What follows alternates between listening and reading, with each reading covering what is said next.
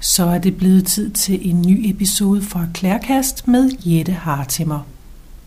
I dag har jeg taget lydudstyret under armen og taget en tur ud på Nørrebro, nærmere bestemt Bjelke Allé, hvor Kosmoscentret og Nyt Aspekt holder til. Jeg sidder her med Inge Lise og Sten Landsy, som siden 1976 har været de absolut førende inden for undervisning i åndsvidenskab og spiritualitet. Jeg vil rigtig gerne, at I fortæller, hvordan det hele startede. Faktisk startede det i 1968. I 1968, der kendte Inge og jeg hinanden. Vi har faktisk kendt hinanden, siden vi var 14 og 16. og det er længe siden. Så øh, det startede med, at jeg kom til et UFO-foredrag i 1968, og så var jeg bit af en gal. Og som alle mulige andre danskere, hvis der er fire mennesker til stede, så er der lynhurtigt en forening. Så vi stiftede foreningen Frit UFO-studium, dog hed den første gang Frederiksberg UFO-studiekreds. 5. maj 1968. Og øh, nu sidder vi her og optager det her i foråret 2008, så faktisk er det 40 år siden. Og øh, inden der var gået fire måneder, så havde vi 14 studiekredse med astrologi, reinkarnation, livet efter døden, UFO'er, psykiske fænomener og alt, hvad der kan krybe og gå i Lindevangskirkens menighedshus. Og øh, vi trykte vores blad, som udkom fra den gang og til nu, hver anden måned på duplikatoren i kirken. Og så kom Inge Lise over til København. Og det gjorde jeg, hvor jeg kom fra Fredericia og var fuldstændig uvidende om alt inden for sådan noget. Og da Sten spurgte mig, om jeg syntes, det var spændende, så syntes jeg, det var spændende. På trods af, at jeg ikke vidste spor om, hvad det her det handlede om. Så jeg kom med i foreningen, som hed FUFOS dengang, Frit UFO-studium, hvor vi så fik nogle kælderlokaler nede i en tredje kælder, altså nede under. Når man var på den ene side af Peter Wangs vej, så var det tredje nederste kælder, og hvis man var på den anden side af huset, så var det faktisk en kælder ned igen, ned under jorden. Og det var en gammel banan tørre rum, som vi fik gjort i stand. Og der, øh, man kan jo ikke ligefrem tale om udluftning, men vi fik det i hvert fald sådan gjort i stand, at jeg tror, vi kunne have, der burde kun have været 50, men jeg tror, der var et eller andet med 70-80 stykker til mange foredrag. Og der lavede vi foredrag næsten hver eneste onsdag hele året rundt. I her, tre år. Her, her bliver jeg nødt til at sige, at det var mandag, onsdag, fredag, der var foredrag. Vi startede med onsdag, ja. og så udvidede vi det. Fordi de eneste, der var til at lukke døren op, det var også, også os. Og vi skulle også tage imod penge, og vi skulle også sige goddag til foredragsholderen, og vi skulle også sige farvel til foredragsholderen. Fordi som i alle andre foreninger, så er det ganske få, der laver det. Men det bevirkede, at hele den baggrund, som, som lå for øh, både den psykiske og åndelige tænkning, den fik vi jo faktisk gennem der, fordi vi havde den lokale præst, som kom rigtig mange gange og fortalte om religionen. Vi havde nogle gamle Martinus-folk. Vi havde, øh, hvad hed han ham der? Vi havde en hel masse af de store gamle foredragsholdere. Ja, der var en, som især vagte min jubel, fordi han stod simpelthen og bød velkommen på en helt speciel måde. Og så havde han tre damer, og den ene havde hans tæppe med, og den anden havde hans te, og den anden tredje havde hans kaffe. Hvad sådan var det, han hed? Ham kommer vi til lige om lidt, fordi han var meget skæg. Men det var sådan nogle gamle, gavede øh, åndemager og, og filosofisk tænkende, som vidste, som vidste noget om en hel masse ting. Og der fik vi sådan set vores gamle grundviden. Når jeg kalder det gamle grundviden, så det er fordi, det var den gamle teosofi, det var den gamle spiritisme, som vi havde på det tidspunkt. Det betød faktisk, at vi fra årene 1970 til 1975 overvejede 652 foredrag.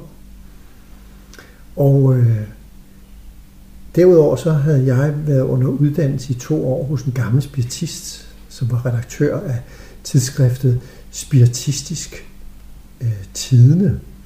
Og øh, hun var sådan en, en rigtig... Øh, hun gik meget op i, hvad folk var. og øh, doktor dit og dat, og ingeniør bot og, og sådan noget, fordi øh, det var vigtigt for hende, at spiritismen blev godkendt af videnskaben. Og øh, allerede dengang, der havde jeg nogle psykiske evner. Øh, og det, der så resulterede i disse psykiske evner, øh, Øh, det blev så noget, hun tjekkede op hver tirsdag. Vi havde sådan en lille gruppe. Og, øh, og der fik man ellers læst og påskrevet, hvis ikke det var godt nok. Og du tænker selv, og det er din underbevidsthed nu, kom så i gang. Og hun var virkelig en stridbørste. Maja Agda, Maja Agda Ibsen hedder hun. Øh, men hun betød meget, fordi hun jo ligesom lagde linjen for den seriøsitet. Og det vil sige, at det blad, som i dag kendes under Nyt Guiden, det blev sådan set stiftet der. Øh, fordi det hed godt nok starten medlemsbladet, så hed det UFO-aspekt, og senere blev det så til Nyt Aspekt. Men øh, der fik vi en uddannelse, men vi var jo samtidig i det polariserende liv.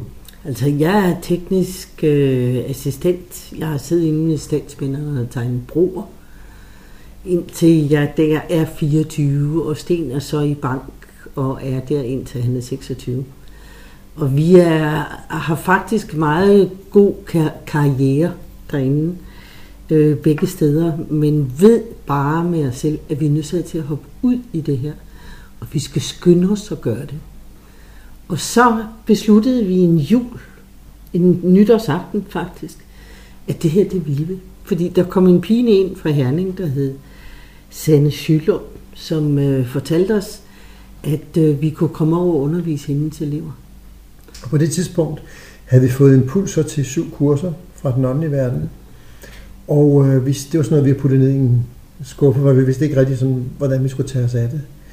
Øh, på det tidspunkt skal vi jo huske, at der har vi jo siden 68, det er fra tiden 1968 til 76, der har vi selv holdt foredrag om UFO og psykiske ting. Ej, ikke os, men dig. Ja, det var mig. Det var primært mig, ja, det er rigtigt.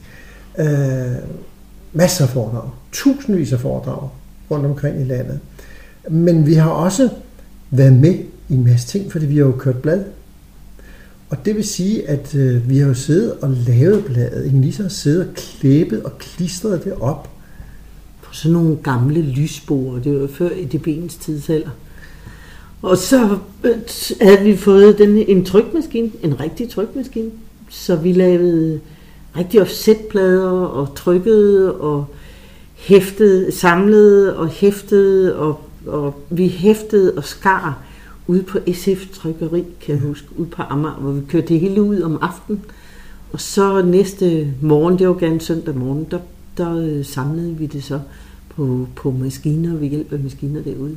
Og så puttede vi dem eftermiddagen i kuverter, og så puttede vi dem ind til postvæsenet om aftenen. Og det var før vi fik bil. Så øh, hvis der var nogen, der kunne komme og hente os, så blev det kørt på posthuset. Og ellers så kan jeg huske, det blev samtidig fordelt i postkasser. Indtil postkasserne, de bunede. Så vi har selv siddet og sat frimærker og det hele på. Det er, det er den praktiske side af det. Men der var jo også en, en mere spirituel psykisk side.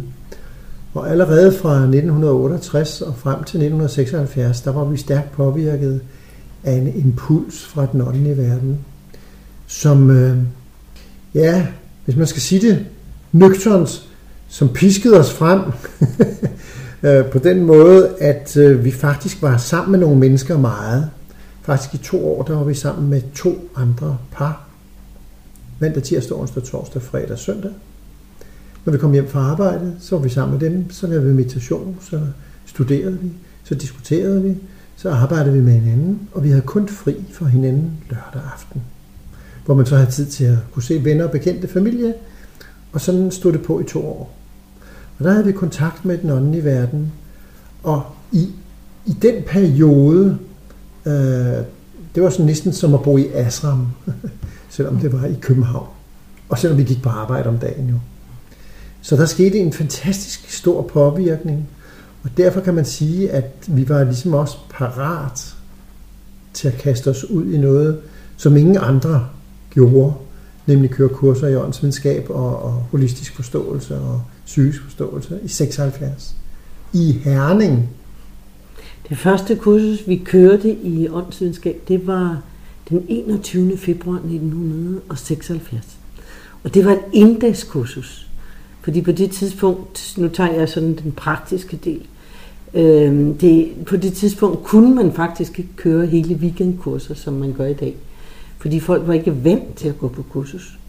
Og det var kun, når der kom amerikanere, amerikanere eller englændere til landet, man sådan kunne køre det over flere dage. For ellers var der faktisk ikke rigtig nogen, der kørte sådan nogle kurser. Så vi lagde en kursusrække, hvor man startede med en dag, og så udvidede man til to dage, og til sidst udvidede man så til to og en halv dag. Og det var meget for folk. De første kursister, vi havde den 28. må det så have været februar 1976 i København. Det var fortrinsvis i København, vi stødte på det. Det var jo de gamle garbede teosofer.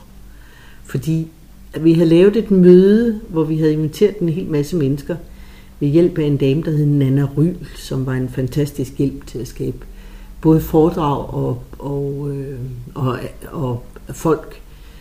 Og øh, der kom næsten kun alle dem, som vidste noget om det i forvejen. Halvanden hundrede. Og dem, der vidste noget om det i forvejen, øh, mærkeligt nok var vi ikke bange. Fordi hvis vi gik ind i det, så tror jeg faktisk, de havde vidst mere, end vi vidste. Men vi troede bare, at vi vidste utrolig meget. Altså det tror jeg, mange opdager, når de starter på at undervise. At man bliver klogere af at undervise. Og kost var vidste vi lidt dengang, men, men det var nok for den tid. Og i takt med, at folk gik flere og flere gange på kursus, så var vi jo også nødt til at udvikle os og studere selv og finde ud af, hvad var det i virkeligheden, vi ville undervise i. Men vi havde, som Sten siger, en disposition på syv kurser, som øh, vi sådan set fulgte meget slavisk til at starte med. Ja, og, og jeg ville da have givet guld for at have en optagelse af det møde, hvor vi præsenterede de syv kurser på. Fordi Ingelise sagde bagefter, at hun kunne ikke forestille sig, at det var hende, der skulle undervise i alt det, jeg havde stået og ævlet om der.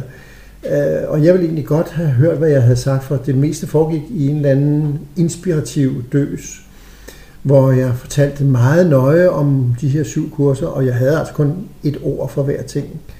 Så jeg vidste jo ikke engang selv, hvad det handlede om, men det var der åbenbart nogle andre, der gjorde og inspirerede mig. så øh, resultatet blev jo, altså det lød smadret godt, og så, men problemet var, at det var alle de der gamle teosoffer, der kom. Men øhm, alligevel, så den måde, vi havde pædagogisk bygget det op på, og den måde, jamen det vandt gehør. Og øh, selvom vi ikke havde kurser hver weekend øh, til at starte med, for det kunne man ikke. Og, og vi var fattige. vi var meget fattige øh, så, øh, så bredte det sig efterhånden. Og øh, vi, vi gik fra at holde det hjemme i vores lille toværelses lejlighed med gyngestolen i badekarret, øh, hvor vi lå nede under bordene og sov på madrasser om natten, til faktisk 1978 at få vores egne lokaler. Og det var godt nok, det var godt nok hestesporvognenes hølloft ude i Hellerup, og der var hunderavne koldt, om vinteren frøs øh, vandet til is. Det skulle løbe hele tiden, ellers kunne det ikke. Ja, det var helt åndssvagt. Men, øh, men, der... men vi kunne have 12 kursister gang. Ja, og det havde vi. Ja. Igen og igen. Og nede for enden, der boede fru Krause. Ja. Og fru Krause, hun var en meget speciel dame. Hun havde et gammelt hus, som lignede sådan en ombygget borg. Også indvendigt med træplaneler og jeg ved ikke hvad, øh, mønstrede vinduer. Og der kunne vi holde alle vores møder ned. Så vi havde det hele sådan samlet indenfor. Og så leverede hun vegetarisk smørbrød til os. Ja. Det foregik i Hellerup på en sidevej. Øh, og øh, det ligger der endnu, huset. Og vi en gang imellem kører vi forbi og kigger på det og tænker, det var da utroligt. Det ligger der endnu. Men det har jo ligget der siden 1800 et eller andet, så hvorfor skulle det ikke blive der? Alt imens vi taler om det her, så udviklede der sig mange andre ting. Det er sådan, at øh, hvis vi lige må gå lidt tilbage, at i 1973 lavede vi UFO-ugen. UFO-ugen, det var en uge, hvor vi kørte rundt i Danmark, i København, Odense, Esbjerg, Herning, Aalborg og Aarhus. Så havde vi udstilling om dagen og foredrag om aftenen. Og udstillingen, det var kæmpe store plancher, vi selv havde lavet, klippet. Vi havde endda selv hamret dem sammen i træ og malet dem. Ja. Vi havde jo ingen penge. Og så foregik det med en stor lejet bus 10 mand ind, og så opstilling, udstilling fra kl. 1 til kl. 19, nedpilning fra 19 til 20, foredrag fra 20 til 23, ny by næste dag. På en uge kom der 8.000 mennesker. Så det var jo sjovt. Og lidt fantastisk. Ikke? På det tidspunkt. Øh, og, og, og så havde vi altså to mænd, der kørte i forvejen og klistrede plakater op på plakatsøjler og alt muligt. Vi havde annoncer i aviserne. Og vi var i lokale Vi var faktisk rigtig i, i, i fokus, fordi det er sjældent, der kommer sådan nogle UFO-folk sådan 73. Omkring. Vi brugte faktisk UFO-sagen som en slags indgangsport til alt det psykiske og åndelige øh, igennem mange, mange år.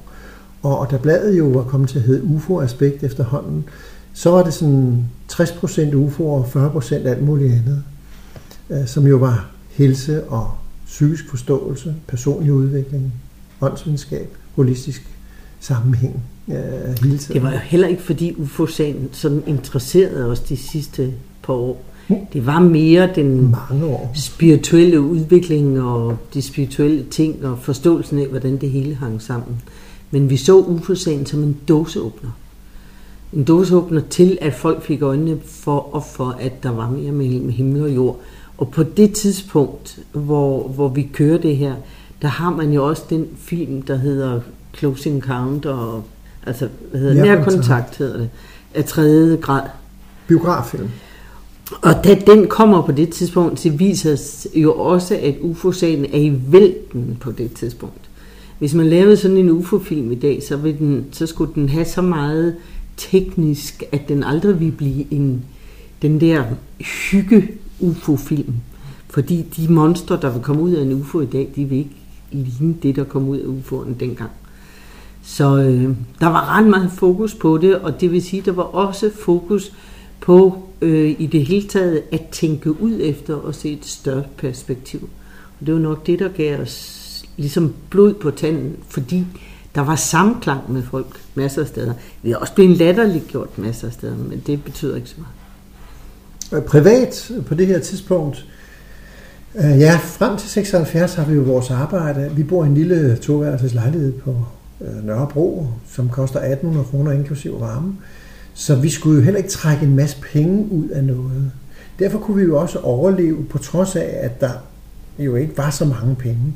Og alt, hvad vi lavede med bladet, alt, hvad vi lavede med UFO og alt sådan noget, det var gratis. Det var ikke noget, vi fik penge for. Det har vi aldrig fået en krone for øh, i den periode. Ikke en krumme. Tværtimod, vi brugte jo al vores tid på det.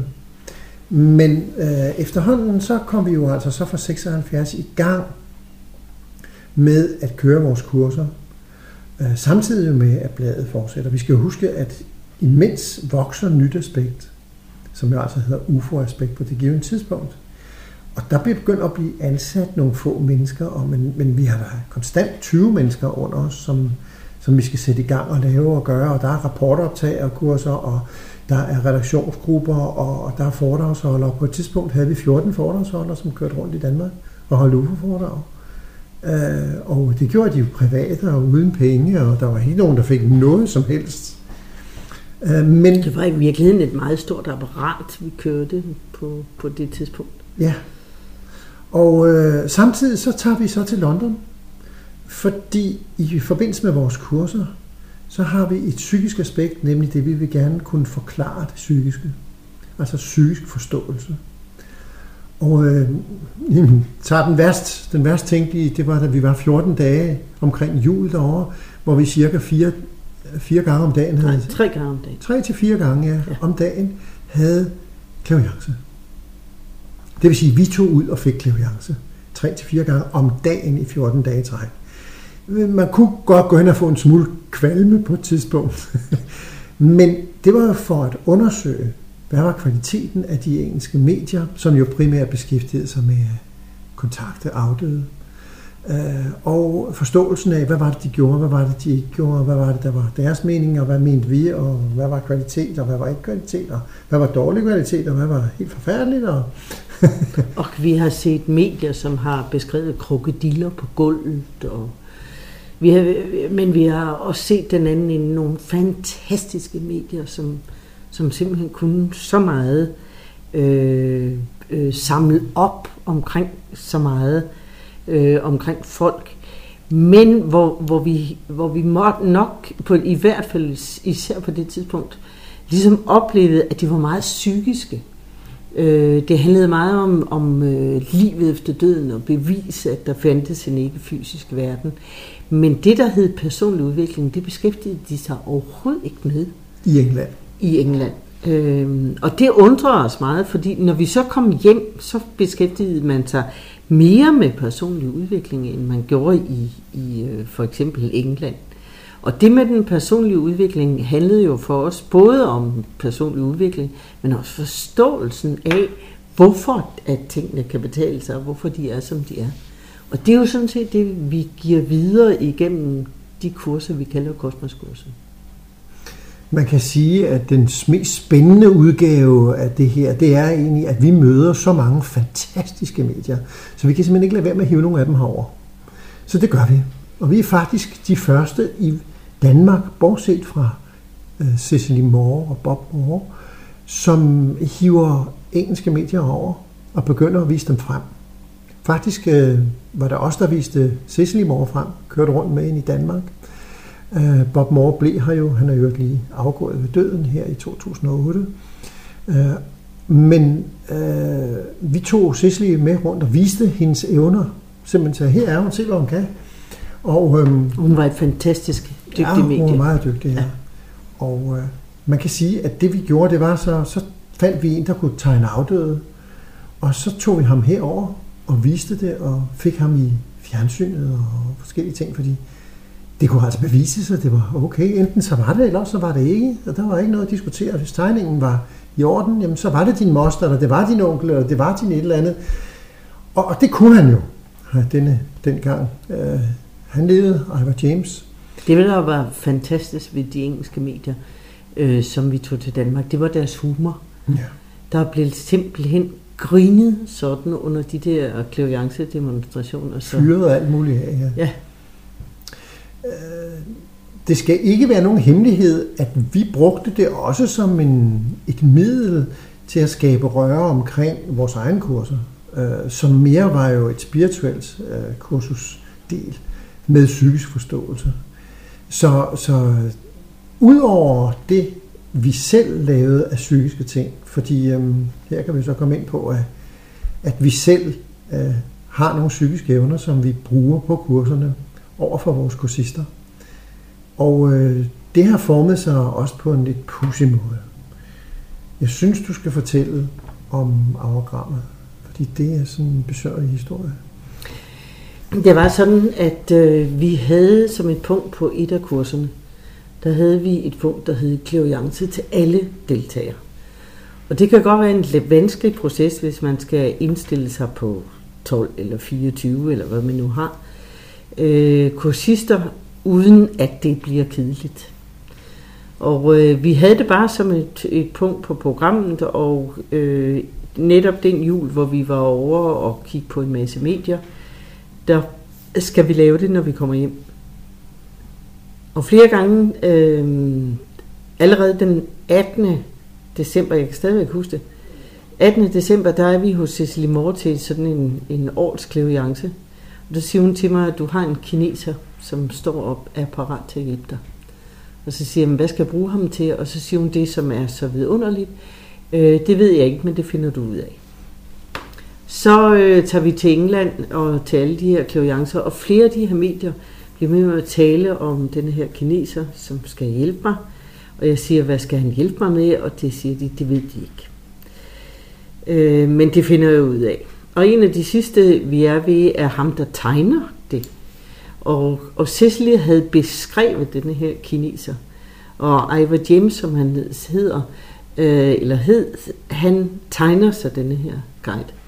Og den passer nøjagtigt efter Cecily, som taler om en, en, øh, ka, øh, en lille kineser, øh, meget ikke særlig stor, øh, tynd og med en bestemt hat på. Og den hat, den tegner Ivor James. Og Cicely beskriver et øh, meget tyndt skæg, som sådan går meget langt ned på brystet. Og den tegning, som Ivor James tegner, øh, der har kineseren det her skæg. Og det betyder jo, at de har fat i den samme energi. Og så siger jeg til ham her, Ivor James, jamen hvad skal jeg med ham der? Det finder du ud af, når du kommer hjem, siger han. Og da vi så kommer hjem, så, så, skal, jeg så, øh, så skal vi så i gang med det her med klaviance. Og nu er det sådan, at i sin tid besluttede vi, eller jeg besluttede, at Sten skulle være den klaviante, og så skulle jeg nøjes med at undervise. Fordi det havde jeg det godt med. Og øh, vi bliver så alligevel enige om, og når vi bliver enige om sådan noget, så er det noget med at sætte sig ned og indstille sig på tingene, og hvad gør vi? Så vi bliver enige om, at jeg må kunne tegne et eller andet, som sen kan tyde. Og det kalder vi i dag et agrogram, altså det gjorde vi allerede for den gang. Fordi jeg sidder så med det her billede af den her kineser, og så øh, siger jeg det, som mange gør, når de ikke ved, hvad de skal gøre, så siger jeg, at jeg har ikke de farver, jeg skal bruge. Hvad er det for nogle farver, du skal bruge, siger Sten, og det ved, det ved jeg jo ikke.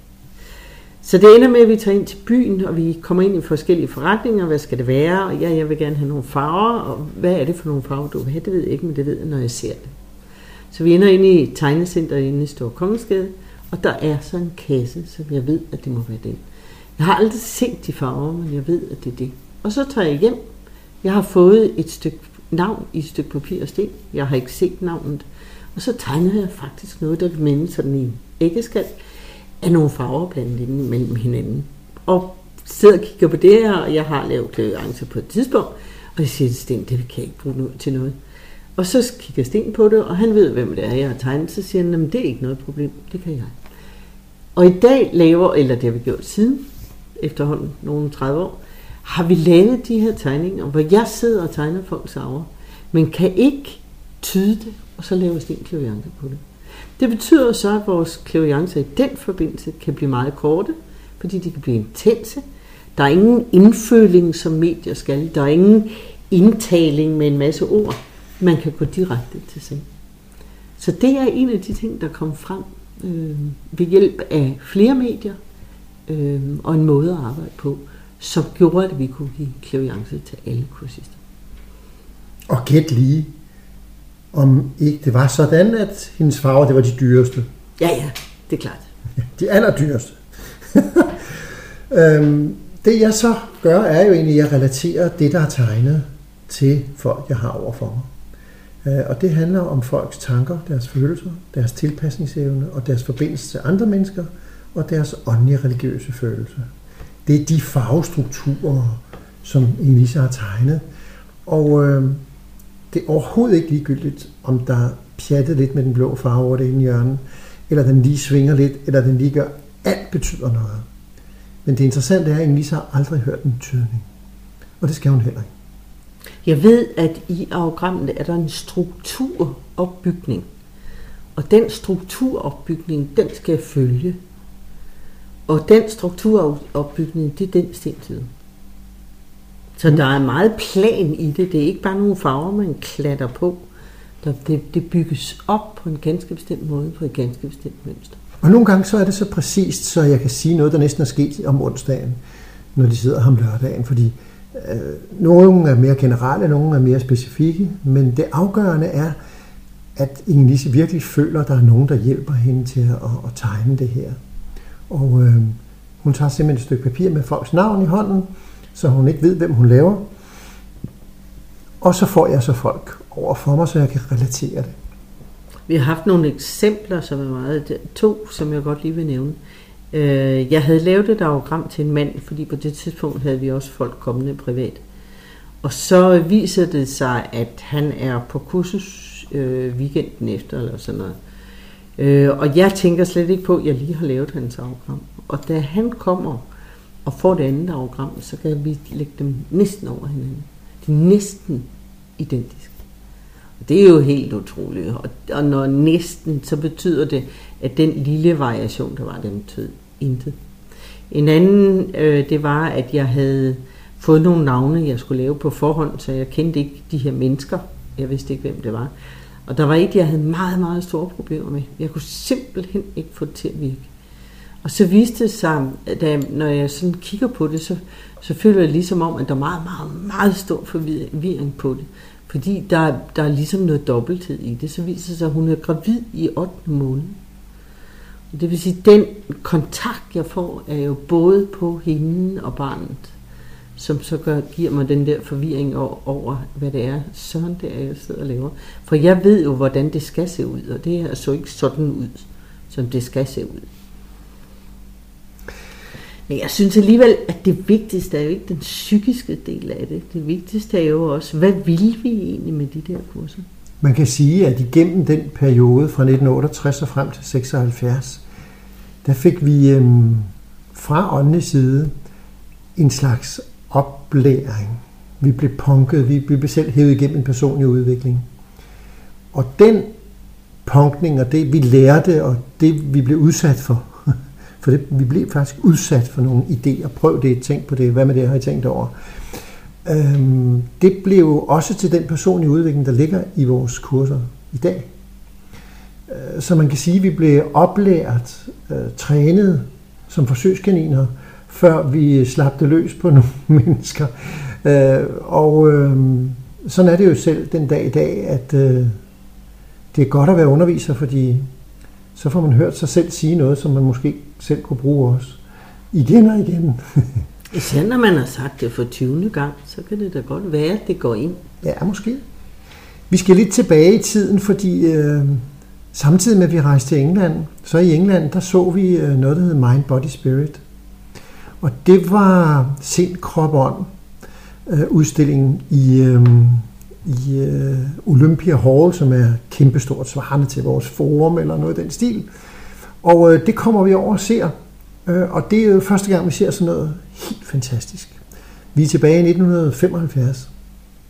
Og øh, 74 måske endda. Ja, det må være før det. Ja, 74. Øh, fordi øh, vi kommer derover og ser alle de her stande. Vi ser en scene, hvor der sker noget. Vi ser foredrag. Og det hele er samlet en weekend. Og det har vi aldrig set sådan noget. Og så ser vi på en anden, så siger vi, sådan en må vi også have i Danmark. og øh, vi stormede jo hjem og fortalte alle de andre, at nu skulle vi lave sådan en udstilling. Og så gik vi ud og så begyndte at snakke med forskellige grupper, der skulle være med på udstillingen. Og så hørte vi så den ene sige, altså hvis de der kommer, så kommer vi ikke. Så hørte vi nogle andre sige, at hvis de der kommer, nej, så vil vi ikke være med. Så så vi på hinanden, så sagde vi, det er for tidligt. Vi er ikke spirituelt moden endnu. Det kan man da ikke. Hver repræsenterer sig selv. I dag vil ingen jo sige sådan. Det gjorde de i 1975. Der var meget stor fokus på, hvem, hvem der, der sad med nøglerne til hvad på det tidspunkt. Og, og den alternative verden var så langsomt groende i de der 70'er tider, eller sidste i 70'erne, at man kunne nå at gå til alles reception, når de åbnede. Og man kunne holde øje med alle dem, der lukkede igen. Fordi større var den alternative verden med folk, som levede af det alligevel ikke. Og det var helt ned til zoneterapien og hvad der sådan ellers var af, af forskellige ting, fordi helsen øh, jo tit og også mange gange blev involveret. Men man kunne simpelthen nå at følge med i alt, hvad der foregik i den alternative verden, i hele Danmark. Især Men fordi vi vidste- havde nytårspægt. Ja, vi vidste jo, hvad der foregik i Aalborg og i Esbjerg og i Sønderborg. Og lige- bare der var et, et foredrag, så vidste vi alle sammen, at der var et foredrag, fordi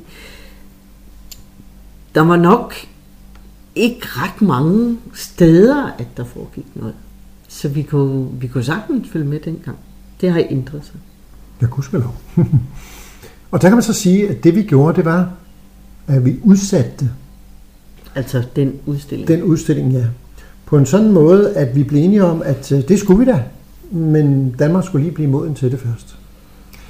Øh, og, Man kan øh, sige, at der skulle lige være lidt flere professionelle. Ja, som gjorde, og som hvis udgangspunkt var, at vi ikke kæmper mod hinanden, men vi kan samarbejde for at sprede budskabet. det har også været vigtigt igennem tiden, at øh, vi har været kendt som dem, der kørte nytårsbælt. Og øh, vi har haft mange medarbejdere, rigtig mange forskellige. Øh, vi har haft nogen, der har været i 25 år, redaktøren på det nuværende i vi har haft nogen, der har været der i 10 år, 15 år, og nogen har været der to måneder. Og, jamen, vi har haft utrolig mange frivillige hjælpere. Vi har udklækket mange mennesker til at være i den alternative verden. Det vil sige, at de kom ind og arbejdede på Nyt Aspekt, og så fandt de ud af, hvad de ville, og så forlod de øh, bladet igen. Eller gik på kurserne. Ja, altså, de, de, Ja, de for eksempel Maja Friedan er jo en, som Ja. I jo har. Det må man jo sige. Hun var vores første sekretær. Ja, Gertrud Berlon var den første klavianskole i Danmark, og jeg er mig, der har uddannet hende. Og på den Sten måde, Kofod Sten Kofod og Sten Krarup. Og, vi skal jo passe på ikke at glemme nogen, men Ja. ja. vi har faktisk mange. Øh, hvordan er det, man siger? Ingen nævnt, ingen glemt. Nej, så vi nævner ikke flere. Ikke flere nu, nej. Men det har været spændende at opleve, at, at disse mennesker er gået ud og har gjort på deres egen måde øh, det, de nu skulle.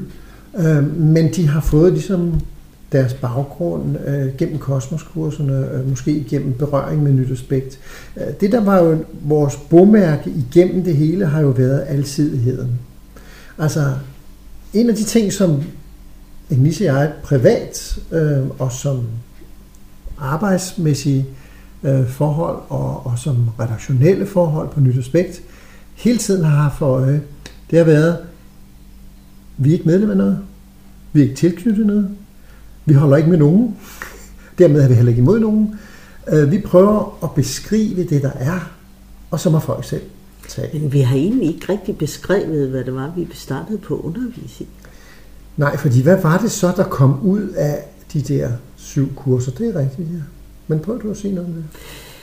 Vi øh, følte, at, at forståelsen af menneskesyke øh, set fra åndsvidenskabelig side, spirituel side, nytænkningsside, og det vil sige, at forståelsen af, at mennesket havde en aura, nogle tanker, nogle følelser, reinkarnation eksisterede, var meget vigtig for os, og er det stadigvæk.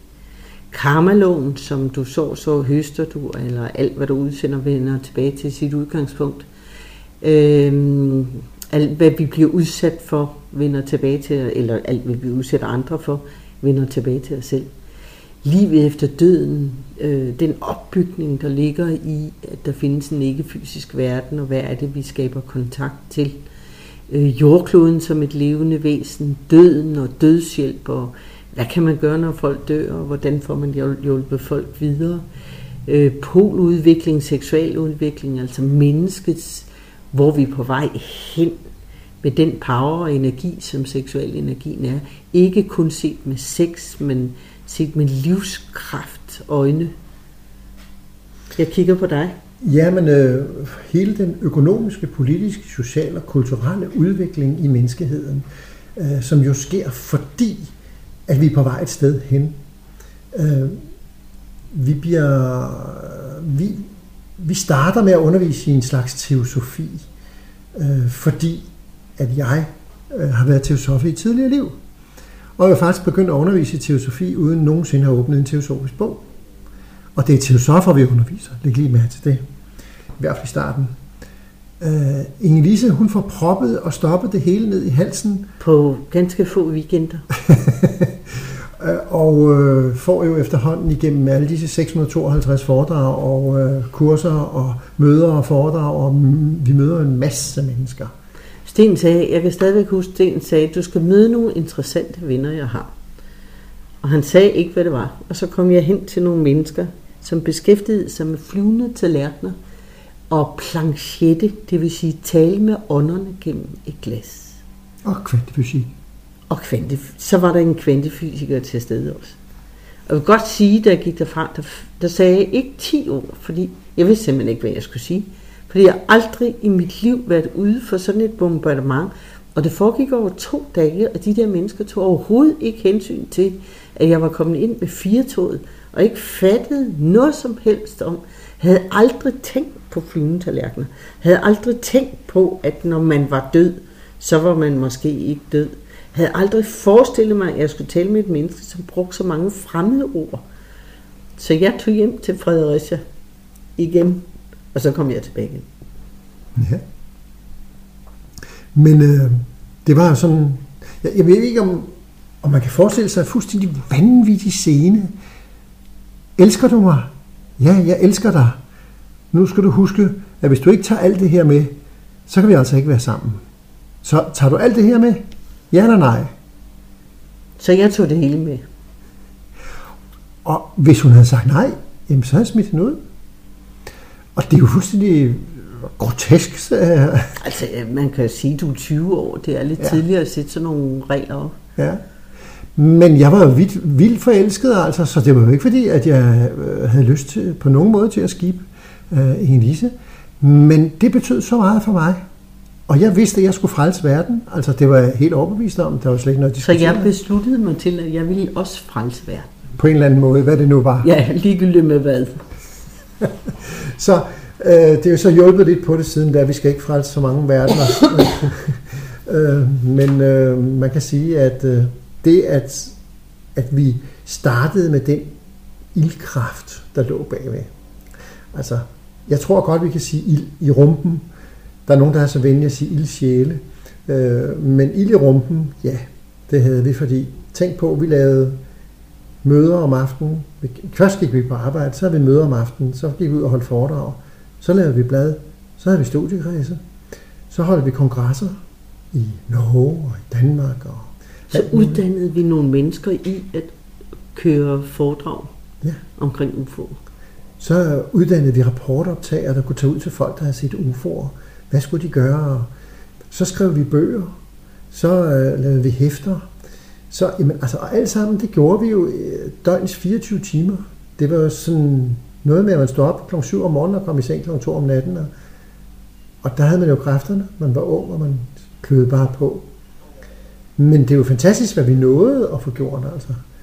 Så øh, da vi i 73 lavede UFO'en og rejste land og rige rundt, så gentog vi det selvfølgelig lige i 75, det er klart. Og lejede Folkets Hus en 800 mennesker til UFO-foredrag. Det var en søndag eftermiddag, kan jeg stadigvæk huske, og det viser, at det blev den første forårsdag.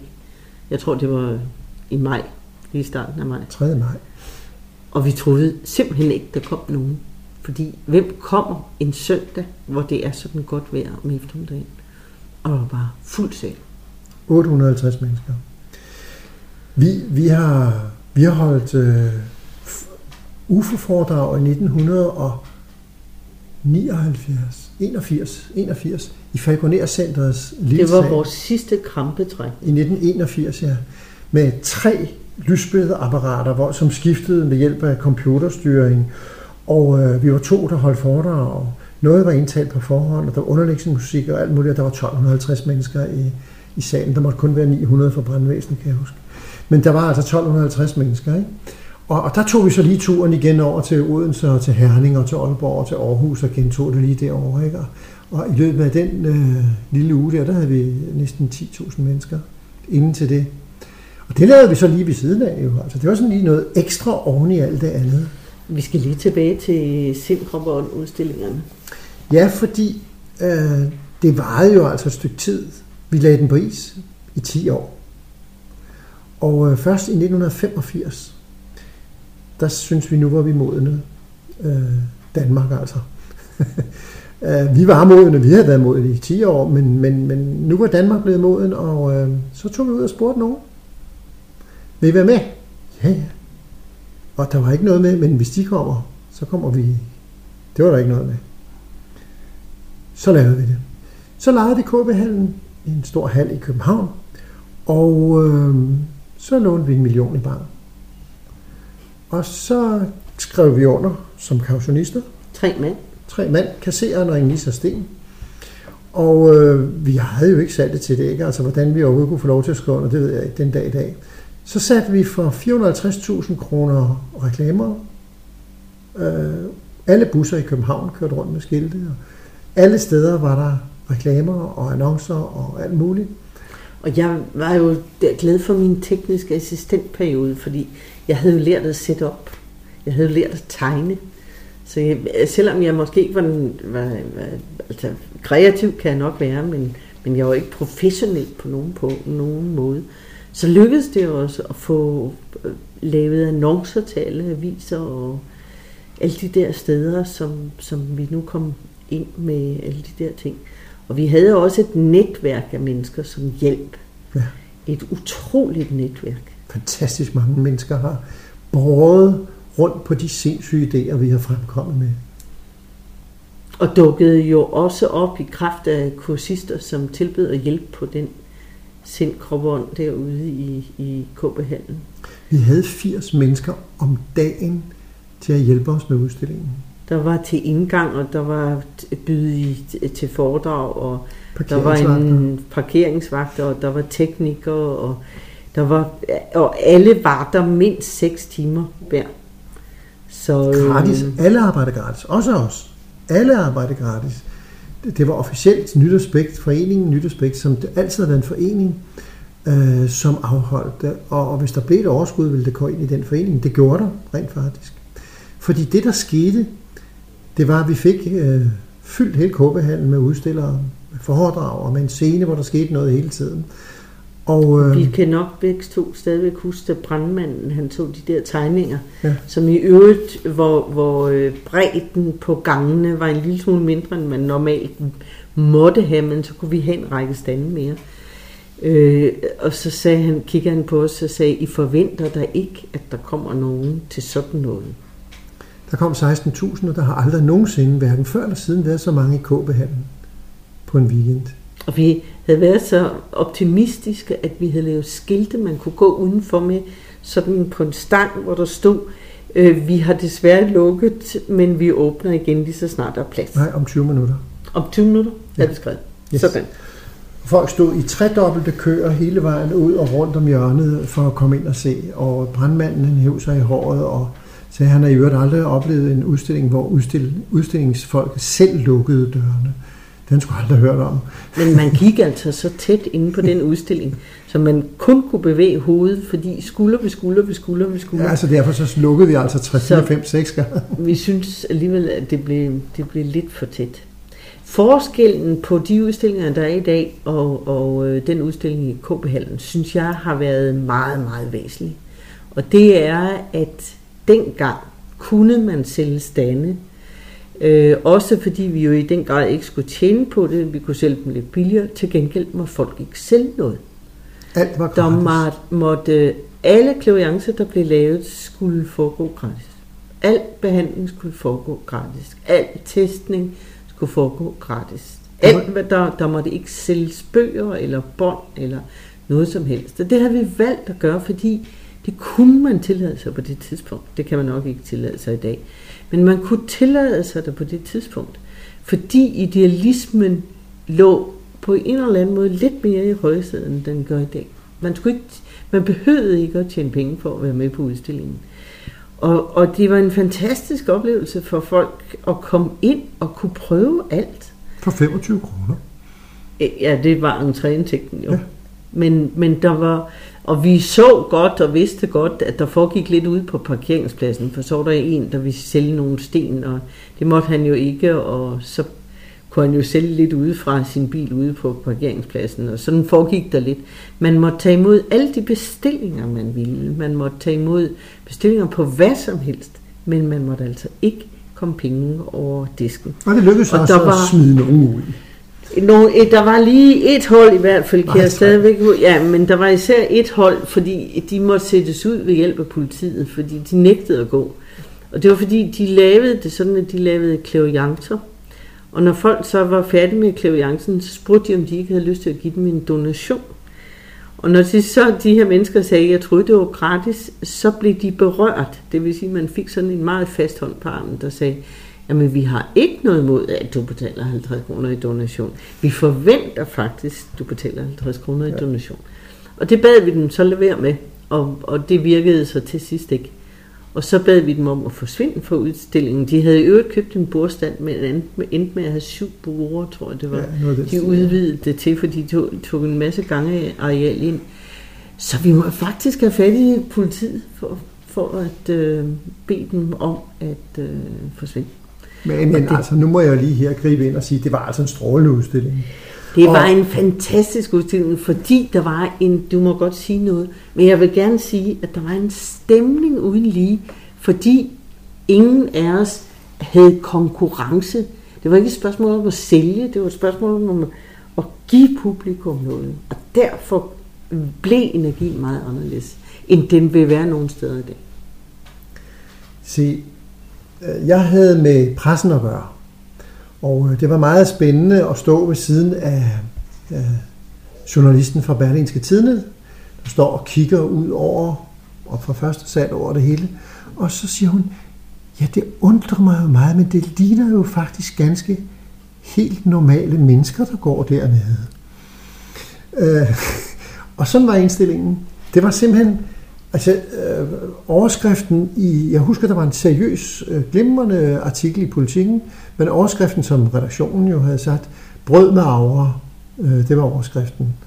Øh, og øh, faktisk var der meget latterliggørelse, men alligevel var der en stor imponering over, at denne alternative branche nu pludselig ligesom viste sig for alvor. Og vi taler om 1985. Viste sig. Så året efter lavede vi den, så vi flyttede den til Falconer-centret, fordi der var simpelthen bedre plads. Det var rasende dyrt, kan jeg huske, men, men der var bedre plads og bedre, Bedre forhold. Ja, det var, øh, det var der, vi lærte, at man skal ikke bare bede om en bord og en stol. Så kom der en efterregning på 60.000. Ej, ikke lige for bordstolen. Men... Nej, men for en del bord og en del stole. Ikke? Hver gang der var et eller andet, så skrev de det op. men, men det var fantastisk spændende. Vi lavede det i øh, 1985 i Copenhagen, 86 i øh, Falconer-centret. Så sprang vi et år over, for vi havde jo lige vores job ved siden af. Vi havde også lige vores øh, Kurser. kurser. Og, Vi skulle lige tjene nogle penge at leve af. og vi skulle også lige have bladet til ud, ikke? og alt det der lavede vi jo ved siden af. Så vi sprang lige 87 år, og så i 88, der ringede de så fra Aalborghallen og sagde, om vi ikke lige kunne komme og lave den også lige der. Så det gjorde vi lige. Vi kastede 14 mennesker ind i en bus, kørte til Aalborg og boede deroppe en uge øh, og lavede det hele. Og der kom faktisk 6.000 mennesker i Aalborg til sind, krop og ånd. Og der var det sjovt, fordi der sad de i kirken overfor og forbandede os. Og sagde til folk, gå ikke over i Aalborghallen, til der huserer djævelen og alle hans væsen og alle hans gerninger. Det er jo helt pragtfuldt. Og så dukkede der efter gudstjenesten op en gruppe unge, som lavede sit-down-demonstration. Ja. Fordi vi havde et medie, Beryl Boherin. hedder hun sådan? Beryl Boherin hedder hun, ja. Ja, hun skulle lave demonstration deroppe. Så de lavede sit downstrække udenfor for at forstyrre hendes, Med bøn. hendes klaviance, og så spurgte vi dem, om de havde noget mod at sætte sig ind i et rum ved siden af. Det havde de så heller ikke. Det havde de ikke, men vi kunne ikke have dem siden der på trappen. Øhm, og aldrig har Beryl øh, lavet så god en demonstration som den dag. Det var klart, så hun fik, hun fik en masse hun energi. fik masser af energi til det. Så, så det gjorde faktisk bare hendes klaviance endnu bedre. Så det var sådan lidt morsomt. Vi må nok sige, at det vi jo for eksempel gjorde på sådan en udstilling, det var, jamen, så lavede vi et kæmpe telt af en hel masse smukke farvede øh, øh, stykker lærred eller øh, stof. Men så havde vi i hvert hjørne havde vi så borde, hvor folk kunne sidde og høre om sind, krop og ånd, om psykiske fænomener, om spirituel udvikling og om verdensudviklingen og livslovene og sådan noget lignende. På en af udstillingerne, der havde vi lavet tre telte, hvor folk kunne gå ind. Så var der konstant foredrag. 8 minutter varede foredrag. En om sind, en om krop og en om ånd. Og vi havde seks foredragsholdere i hver telt, der skiftede, fordi de skulle være på fra fredag kl. 10 til søndag kl. 18. Og hvert 8. minut var der et nyt foredrag. Det var underbygget med lysbilleder og med alt muligt. Men altså, Altså dem, der så var, så var i samme telt, de holdt så det for, samme foredrag hele tiden. Men foredragsholderen blev hele tiden skiftet ud, så de sagde det kun én gang, og så havde de 16 minutters pause, eller 20 minutters pause, ja. ja. inden folk kom ind og ud. Og så skulle de så sige det samme igen. Så det var en... Øh, og det, det er der, vi nok øh, øh, har haft en, vi har haft den der trang til at gå ud og fortælle folk, hvad det er, bare det vi vidste. Det betød meget for os, at alle kunne se, hvor genialt det var. Ikke hvor genial vi var, men hvor genial åndsvidenskaben og forståelsen af alle de der ting, det er. Og det er, jo, det er jo sin sag, at man sidder og taler om noget, der er sket i 85 og 86 og 88. Men når man tænker på, at i 2007, der var der 48 udstillinger i Danmark af den type. Helse, streg, sind, krop og udstillinger. Så er det jo lidt sjovt at tænke, at man var dem, der har importeret det ind og fået sat det i gang. Og det, og det, det er da sjovt. Vi kan så måske nogle gange synes, at tingene bliver lidt udvandet, og øh, bliver sådan, Der er for mange penge. der er for mange penge i det, og altså det kan vi jo ikke rigtig blande os i. Vi kan sige, så længe vi kørte, det var det gratis. Og det holdt vi strengt på, og folk skrev under på det. Og vi håndhævede det meget hårdt. Og det er ikke sådan, vi ikke forstår i dag, at der skal være penge. Men, Nej, det er klart. men vi ø- ønske, at nogen var i stand til at yde så meget, så, så øh, flere mennesker kunne få en oplevelse af, at det ikke handler kun om, at der sidder nogen og tjener penge, eller sælger noget for at tjene penge, men at man også har stadigvæk den der idealisme, der handler om, at det ikke kun er et spørgsmål om, hvad jeg giver videre, men at der er noget at give videre. Det er værdien, det er kvaliteten af, indholdet. Og det har vi jo så igennem vores kurser, som jo så efterhånden nåede op på øh, i løbet af meget få år. Så var vi op på en 40 kurser om året øh, fast hele tiden. For uden vi stadigvæk kørte bladet, fik flere ansatte, og øh, den dag i dag øh, kører vi jo stadigvæk, måske ikke 40, men så 30 øh, weekender om året med, med kurser og, og holde Vi bliver foredrag. også ældre. Ja, det er jo det. Man skal tænke lidt på det hele. Men, og vi laver stadigvæk blad. Og øhm, vi laver så ikke udstilling mere, fordi efter 88 sagde vi så, nu må andre ligesom kunne det. Man kan også sige, det er sådan lidt typisk også. Da det endelig begyndte at give nogle penge, så holdt vi op. Jeg ved ikke. Sådan er det bare. Vi har aldrig været gode forretningsfolk. Det er også lige meget. Vi har haft det utrolig sjovt, og har stadigvæk, og har stadigvæk en entusiasme øh, til at ville noget. Vi kan stadigvæk sidde i sofaen her over bag ved os, hvor vi denne her udsendelse optages, og kigge på hinanden før et kursus og sige yes. Fordi det vi egentlig gjorde, det var, at vi lavede en kursusserie på 12 kurser, hvor vi pædagogisk førte folk dybere og dybere ind i den holistiske åndsvidenskabelige øh, sammenhæng af både psykisk forståelse og øh, personlig udvikling. Og verdensaltets øh, grundtone og opbygning i det hele taget. Og øh, så var folk på fire gange om året, og øh, sådan cirka, og på den måde kunne de gå hjem og arbejde med sig selv og gøre noget ved tingene. Og man kan sige, at øh, vi har også lavet nogle psykiske shows af forskellige art. Så sent da som for et par år siden, hvor vi inviterede øh, Maja Fridan, som man jo kan høre her i udsendelsesrækken. Øh, og så lavede jeg noget, og, og så havde vi inviteret øh, en tegner fra England, som kunne tegne afdøde, og så havde vi en engelsk klaviant, Ville Cook. Billy Cook, som man også kan høre i den her udsendelsesrække. Og øhm, så lavede vi sådan en aften, hvor, hvor man ligesom så fire forskellige måder at lave klaviance på. Og indimellem stod Inise så, fordi vi er jo undervisere, vi kan jo ikke lade være. Vi kan jo ikke bare nøjes med at vise klaviance, vi må jo også underholde med, hvad er det for noget, hvad er det for nogle energier, hvad handler det om, hvordan skal man se det i et spirituelt perspektiv, og hvordan hænger det sammen i menneskers liv. altså denne øh, undervisningselement, det ligger også utrolig meget på scenen. Så Inglise underviste ind imellem, at, at øh, disse fire klaviante på hver sin måde præsenterede henholdsvis kontakt med afdøde. De har præsenteret aflæsning. Øh, Billy, den anden Billy, han øh, viste så, hvordan man tegner afdøde, og endelig Billy Cook, øh, som også kontaktede afdøde på, på en lidt anden måde igen, sådan lidt mere populistisk måde. Så på den måde fik folk faktisk øh, fire timer, eller tre og en halv time i hvert tilfælde, øh, anderledes oplevelser. Der kom jo 950 mennesker, så, så der var en interesse for det altså. Øh, men man kan sige, at det der stadigvæk er det centrale for os, det er det spirituelle udvikling. Øh, at man kan videregive til folk noget, der kan støtte dem, hjælpe dem, få dem til at sige, aha, give dem nogle redskaber til at gå arbejde med. Og så må vi jo sige, at stadigvæk igennem nyt aspekt får vi jo impulser fra alt det, der sker rundt omkring i verden, til at se på vores egne ting i det lys, øh, såvel som at se, om de perspektiver, vi selv underviser i, nu også passer. Jeg kunne godt lige sådan tænke mig at, at hive en hændelse op, hvor vi startede på kurserne, men hvor, hvor vores base ligger meget på det teosofiske. Og, og det vi er stadigvæk så tidligt, så vi har faktisk kun kørt det første kursus. Og der møder vi så på et af de første kurser, der trinner der en dame ind ad døren, som hedder Ingeborg Ankerby. Og hun er den, en af de få, som, som turde sige sådan til os. Fordi hun kiggede på os og sagde hun, jamen sødte børn, I ved for lidt.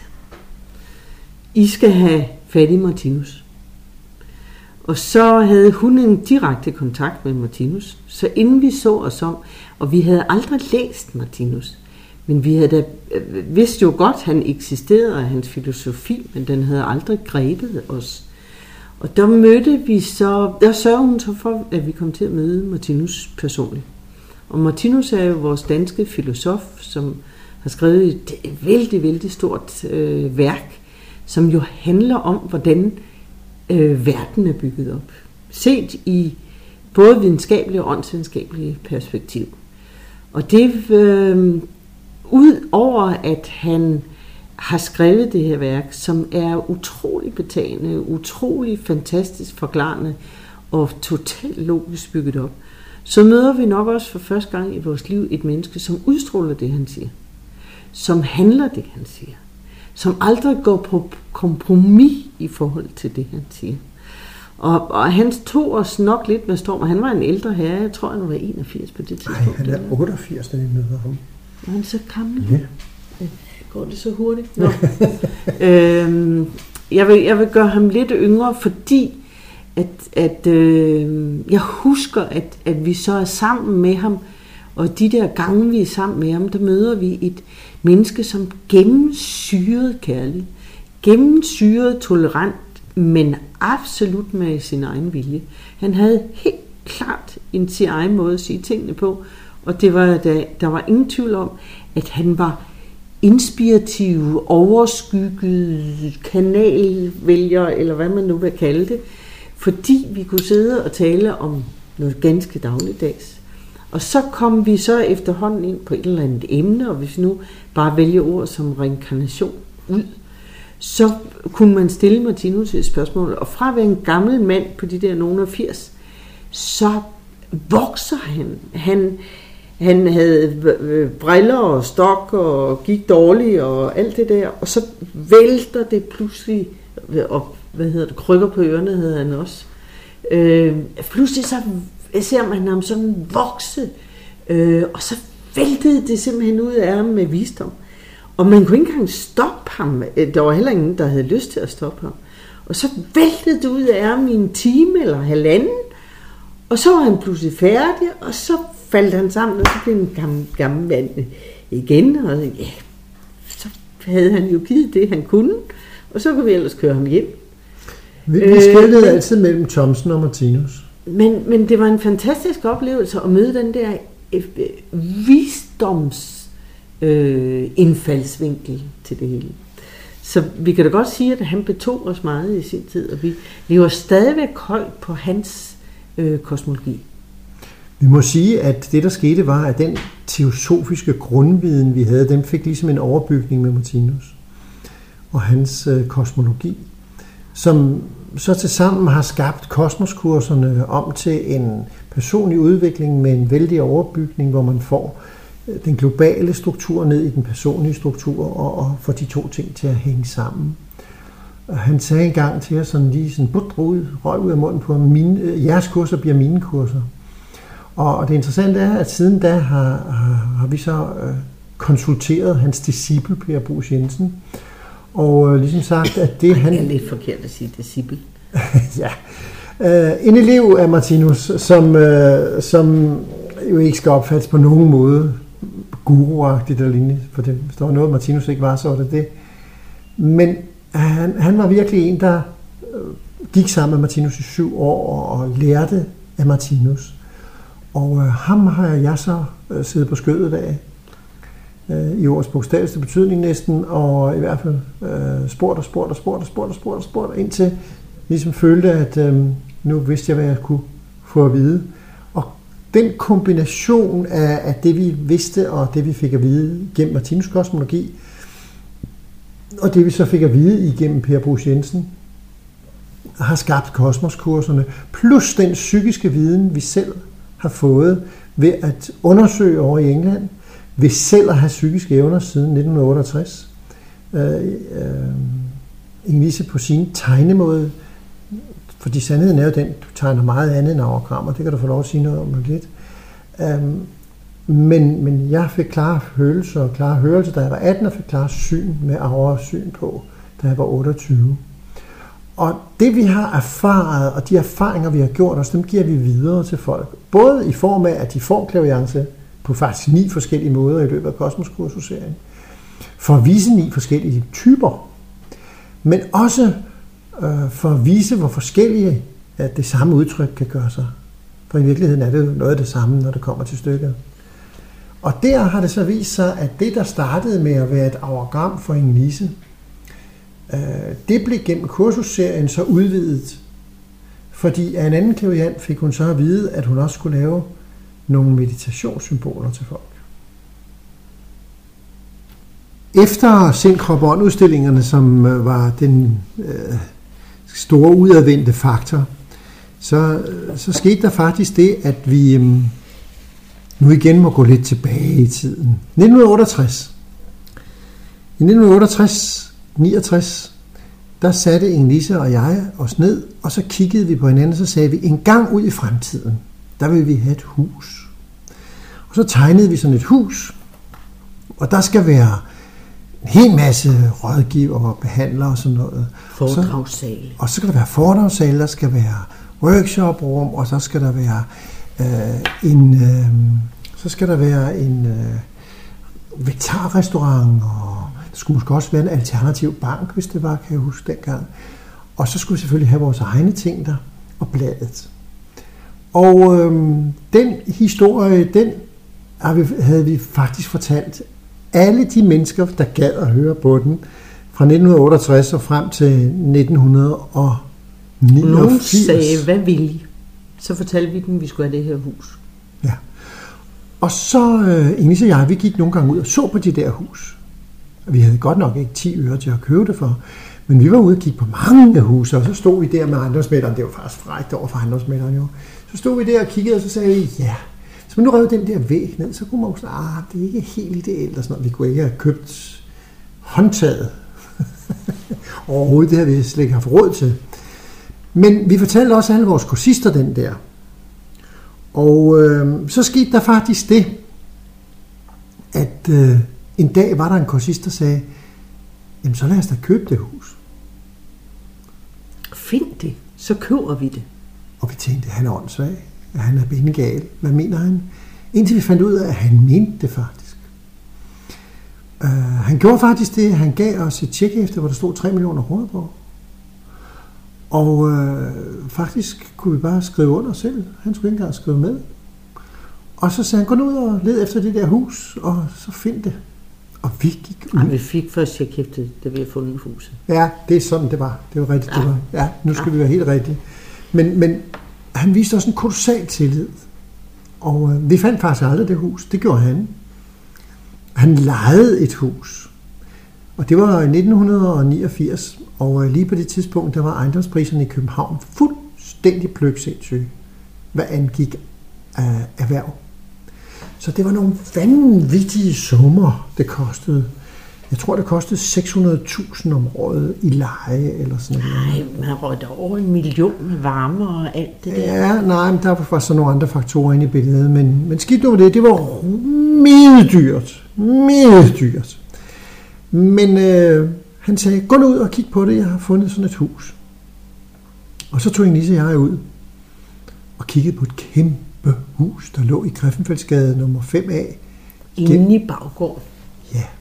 Og deroppe, i det her femetagers hus, der kunne vi have alt det, vi ville have. Der var godt nok en hel del, der skulle laves. Danmarks Radio havde haft det. Så det havde sådan nogle øh, statslige skiden grønne vægge. Ja, og det var lidt slidt. Det var lidt slidt, men det var faktisk rigtig pænt. Der var ingen hakker og Nej. sådan noget nogen steder. Men vi var virkelig i tvivl.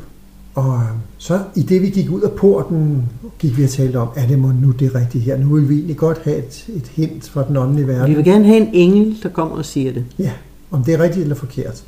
Og så lukkede vi gitterporten ind til det her portområde, og så kiggede vi op. Og i portens gitterport var der vores bogmærke. Kosmos Centers bogmærke, og den var der ni af. Ni af vores tal. Ni af det tal, som har fulgt os siden 1968. Så her så vi altså en port, hvor der var ni bogmærker, som svarede Vi har en cirkel med en trekant ind i. Og det, det var der i den der logo. Og det var sådan en gammel smedjernslogo, som var, ville have været fra... Den var fra 1919. Nå, Fordi fra det var 19. der logen, den øh, øh, befandt sig. Der- Det var en loge, der havde lavet det. Det havde været Knud Lavard Orden. Ja, det er nemlig rigtigt, ja. Og øh, vi tog så det her fantastiske hus, og så stod vi med 2.300 kvadratmeter, der skulle males og gøres i stand. Og han startede med at sige, at sæt en maler til det. Det, det vi fik, jeg huske, vi fik et tilbud på 1,1 million eller sådan noget lignende for at male huset. Øh, og øh, det blev vi enige om, det ville vi aldrig gå med til at bruge hans penge til. Så vi øh, tilkaldte vores kursister.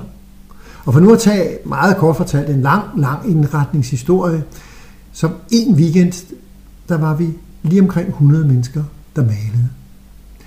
Og 100 mennesker, der maler, de får altså malet noget, skulle jeg hilse at sige.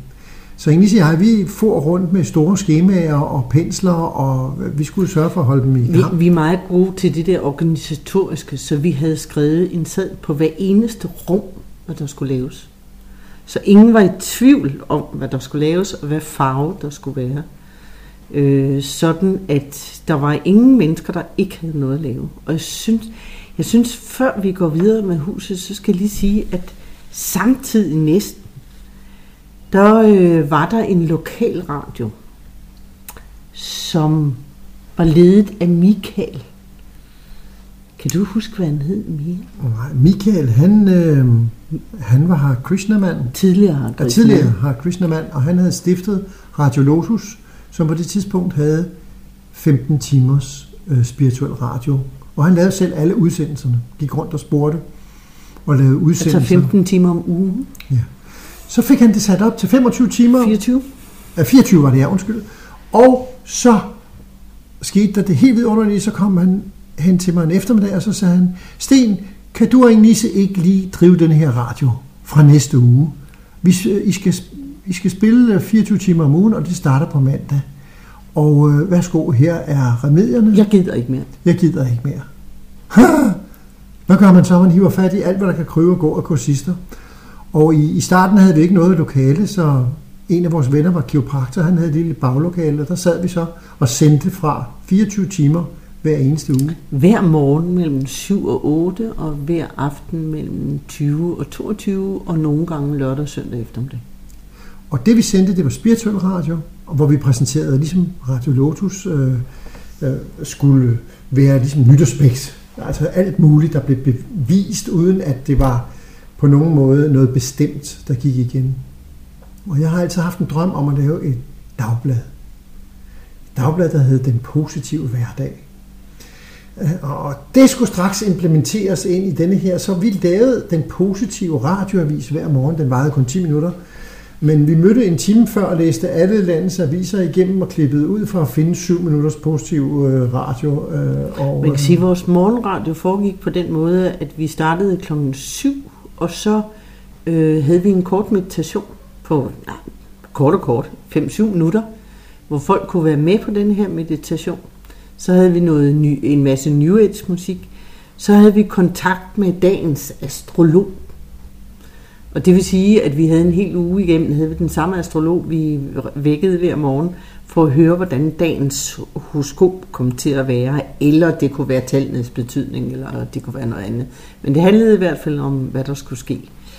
Så havde vi et interview af en eller anden art, så enten havde vi en inde i studiet, som var gennemgående, eller også så ringede vi til en eller anden, som sagde noget fornuftigt, som havde noget på programmet, eller havde en nyhed. Og så klokken halv otte, så var den positive radiovis, så havde vi et nyt indlæg af en eller anden, vi ringede op til. Så havde vi en kalender. Eller vi, vi, øh, vi havde noget selv. Og hvad mener du med kalender? Jo, det var en kalender. Hvad sker der i dag i byen? Ja. Hvor kan man gå til foredrag, og hvor kan man gå hen i dag? Det er rigtigt. øh, sådan så at folk øh, om morgenen, hvor de stod, kunne vide, hvor skulle de hen i aften, til hvilket kursus, møde, foredrag eller lignende befinder der sig noget. Og i december måned, der har vi så skiftet den ene af de der interview ud med øh, Radio Lotus juleshow. Ja. Hvor, som mindede om, hvis nogen har hørt den der, der hedder øh, Jul i den flyvende tallerken, så mindede det meget om sådan noget fuldstændig gak noget. Ja. Men Vi, vi havde det også sjovt. vi havde det rigtig sjovt. Om aftenen var det så mere, øh, kan man sige, seriøse interview, og, og, og, eller det kunne være nogen, der har været ude i foredrag, eller Sten omtalt før, at han havde haft øh, siddet på skød af Per Brugs Jensen. Og derudaf blev der simpelthen lavet et fantastisk kursus, som kørte på Radio Lotus. Og nu kan du selv fortælle om det, så vil jeg sige, Claus Holberg, som er vores meget gode astrolog herhjemme, han lavede en kursus, eller også, jeg tror det var 48 timer, jeg kan ikke huske, var der 24 bånd eller sådan noget? 24 udsendelser med 48 af, timer. Af, af to timers udsendelse. Øhm, hvad hedder ham den anden indiske astrolog? Ole Blenkov lavede sådan nogle lange udsendelser. Indisk Der astrologi. blev lavet utrolig mange lange udsendelser, som kørte på radioen. Teosofi, antroposofi, altså Steiner og Martinus. Jeg Så- lavede, jeg lavede øh, 24 timer med Martinus, som kørte, og det var, jeg interviewede Per Brugs Jensen, og det kan i dag fås på DVD øh, som et kursus, hvor at de 24 timers undervisning er blevet til et DVD-program. Og der var faktisk en stab af mennesker, som godt nok meget blev samlet ind blandt vores kursister. øh, men vi har nok været omkring 20 mennesker, som var dybt aktive i at lave radio i en del år, 6 og det var vi så lige år. formand for os. Og, Og det skulle vi så lige også, Ja, fordi det var ligesom også, det blev det samlede punkt. Men det, jeg vil sige med den radio, det var, at da vi skulle gøre Griffenfeldsgade i stand, så lavede jo vi jo nogle interview med os selv, hvor vi fortalte om de, de der idéer, vi havde. Og så bad vi alle, der, kom, der havde lyst til at komme øh, en lørdag søndag, om at komme gratis ind og, og, øh, og male. Og det væltede simpelthen ind med mennesker, vi aldrig havde set. Og der kom en dame ind ad døren, øh, og så sagde hun, jeg kan sy gardiner. Så hun syede gardiner til det meste af huset. 2.300 kvadratmeter. Der kom et ægtepar, kan jeg huske, som vi overhovedet ikke kendte noget til, fra Aarhus, som, som havde et firma deroppe. Og de flyttede ind i en måned. Og Uni Karl Hansen, hvor mange var han der et halvt år, ja. tror jeg. Han fik et af rummene op. Han kom med sit værktøjskasse, og så flyttede han, kom ned fra, fra Sydsjælland. Så flyttede han ind med sin værktøjskasse et halvt år. Og han kunne lave alt. Og der, var, der kom folk med møbler, og med penge, og med tæpper, og med... Og, og vi var meget kredsende, fordi huset skulle være flot. Så øh, hvis det ikke duede, så blev det altid smidt ud. Og så Og- vores mæcen, han fik så lavet en vegetarisk restaurant i kælderen. Man gravede lige hele kælderen ud, for det var ikke højt nok til loftet. Så lavede man en kæmpe trappe, der kostede fuldstændig vanvittigt beløb. Øh, og øh, det blev en eksklusiv vegetarrestaurant, med- der fik fire kokkehuer i politikken. Og det myldrede ind med mennesker. Øh, og øh, de bedste kokke fra Kong Hans blev ansat, måske lidt øh, økonomisk lidt overdrevet, øh, men, men øh, madmæssigt var det helt i top. Så den bedste franske gastronomi på vegetarområdet, øh, med de bedste råvarer, man kunne opdrive, blev her i en baggård på Nørrebro øh, præsenteret, og øh, vi spiste jo med vores kursister hver eneste weekend, og det var guf mad, vi fik. Så havde vi to foredragssale på et par hundrede kvadratmeter hver, Mm. plus øh, to rum på en 20, 25, 25 kvadratmeter hver. Så der var fire lokaler, der blev udlejet, plus at første salen havde Axelsons Gymnastiske Institut, som øh, lavede massageuddannelse. Så var vi, vi havde også nogle kæmpe lokaler. Cosmos Center. øh, Cosmos Center, og så på øverste, Så havde Nytårsbæk sin helt egen etage. så på øverste etage, det var den spændende afdeling, fordi jeg kan ikke huske, var der 10 rum eller sådan noget? 12, tror jeg. 12, 12 rum, hvor der var klaviance hele tiden. Der var nogen, der professionelt arbejdede der. Der var klaviance, og der var drømmetydning, og der var øh, Zoneterapi. zoneterapi, og der var mensendik, og ja, name it, det var der. Af forskellige mennesker, som så lejede det eller delte det her lokale. Så der skete sørme noget i det der hus. Ja. Der skete så meget, at vi havde, og nu, nu kan vi så gøre lidt grin af det, øh, 230.000 mennesker på tre år. Heriblandt er der altså os selv, der har talt med hver gang, vi gik ind ad døren. Altså det er sådan, døren er gået op 230.000 gange. Men det, der var fantastisk, var, at der var noget syv dage om ugen. Der var ingen dage, hvor der ikke var noget. Der var bare én ting, vi havde glemt. Eller to. Vi havde glemt, hvem der skulle administrere det, og vi havde glemt, hvem der skulle gøre rent, og hvem der skulle være praktiske grise.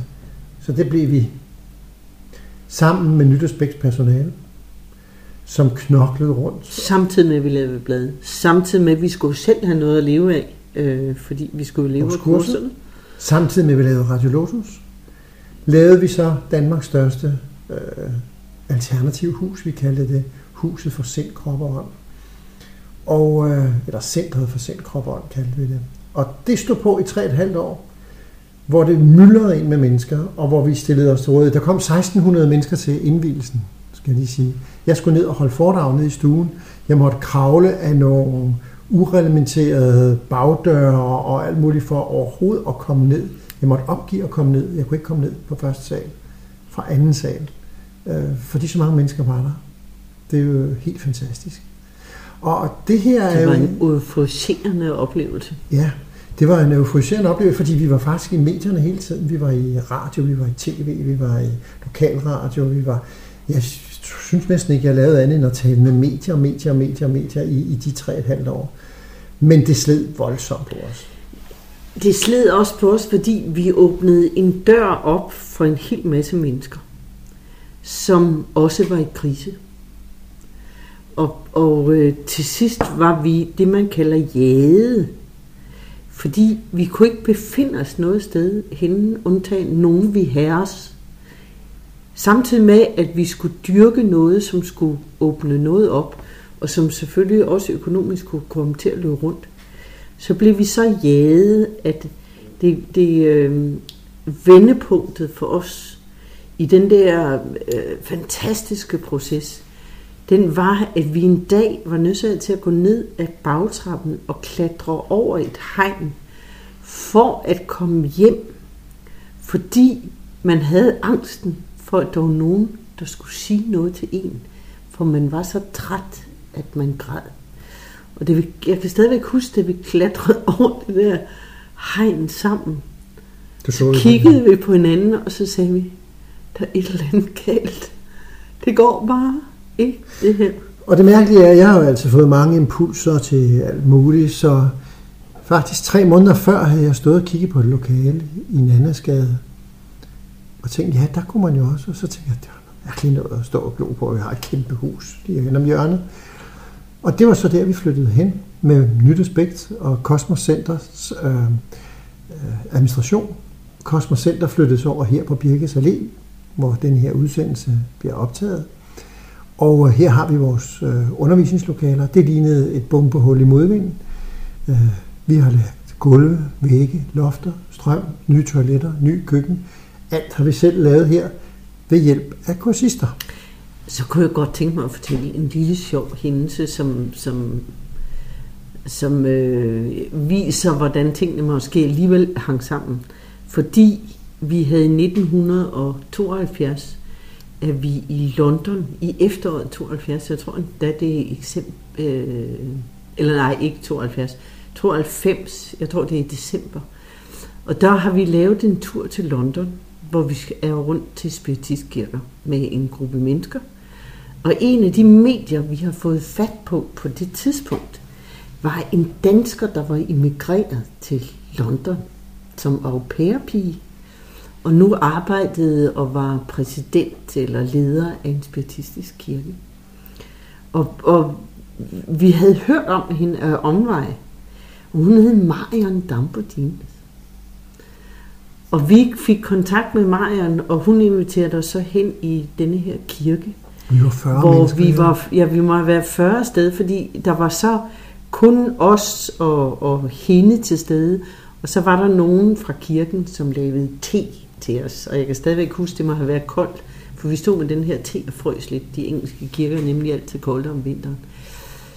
Og Marion øh, var overhovedet ikke kendt derhjemme. Hun havde, jeg tror ikke, hun havde lavet én klaviance herhjemme på det tidspunkt. Der var ingen, der kendte hende. Og så står hun op på denne, til denne her platformsklaviance, som hun så laver til os. Og så står hun og kigger på, ned på Sten og jeg, og så siger hun, jeg center skal snart flytte. Og på det tidspunkt går det jo vildt godt i Griffenføldsgade. Vi ved godt, at vi har for meget at lave. Men vi har jo slet ikke taget nogen beslutning. Og så står hun deroppe og siger, I skal snart flytte. Og alle sagde, vi var lige flyttet ind, det er jo ikke mere end et par år siden. Jamen, vi skal da ikke flytte. I skal snart flytte. Så. Og det gør vi så et lille halvt års tid. Tre og et halvt år havde vi i Griffenfeldsgade. Og så flyttede vi så herover på Birkes Allé, hvor der var fred og ro, hvor der ikke kom nogen og forstyrrede os. Og så havde vi Nyttesbæk over i Nannasgade. Senere er Nyttesbæk så flyttet ind hernede under, så det er lidt mere praktisk samlet. Men det var, det var ligesom om, pludselig, så kunne man jo altså beskæftige sig ordentligt med det, man lavede. Før der, der holdt vi jo kurser, mens vi tænkte på, at der var vand i kælderen, som vi lige skulle ned og dyppe og lave og gøre bagefter og sådan noget. Her, der var slet ikke noget innover, innover, altså nye idéer og tanker, de, de var slet ikke. Innovation fandtes ikke. Uh, det var der slet ikke tid til. Uh, pludselig så havde vi oplevelsen af, at nu kunne vi gøre det ordentligt. Nu kunne du trække vejret ind imellem. Ja, plus at vi kunne være noget for vores kursister, for eksempel til stede. Øh, og der var mange ting, der var gode, så det var tre et halvt år af vores liv, vi aldrig ville have undværet, fordi det satte en enorm skub i hele den alternative holistiske øh, verden. Men det tog nok 10 år af vores liv, fordi det var virkelig hårdt, men fantastisk spændende. Og vi skal jo tænke på, at øh, vores ven der, han brugte 3 millioner kroner på at lave vegetarrestauranten, ikke? og han, han fyrede 7 millioner af på de 3,5 år. Fordi øh, vi lagde budget, og det viste sig jo fra starten, at der var underskud. Nå jamen, sådan var det jo. Det, det går nok, sagde Det går nok. Altså kort sagt, de penge har jeg, det betyder ikke noget. Så i virkeligheden var det jo en donation for livet, øh, som ville åbenbart have, at den periode skulle være så stærk. Og da vi holdt op, der kunne han da næsten ikke forstå det. det var han, han så... ville gerne være blevet en stykke tid nu. Ja, men samtidig kunne vi også se, at nu begyndte det at koste for meget for ham. Og måske var nået derhen, hvor han skulle begynde at sælge sine malerier og gøre sine ting og sådan noget. Det, det synes vi ikke, vi kunne være bekendt over for ham. Plus, at vi ikke selv synes, vi kunne stå inden for tingene mere.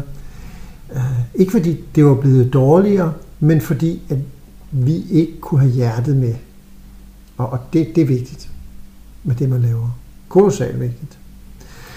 Så kom der en lang periode, hvor vi jo stadigvæk var enormt aktive, øh, og, og hvor at øh, vi brugte utrolig meget tid på at udvikle bladets Nytårspægt og Guiden.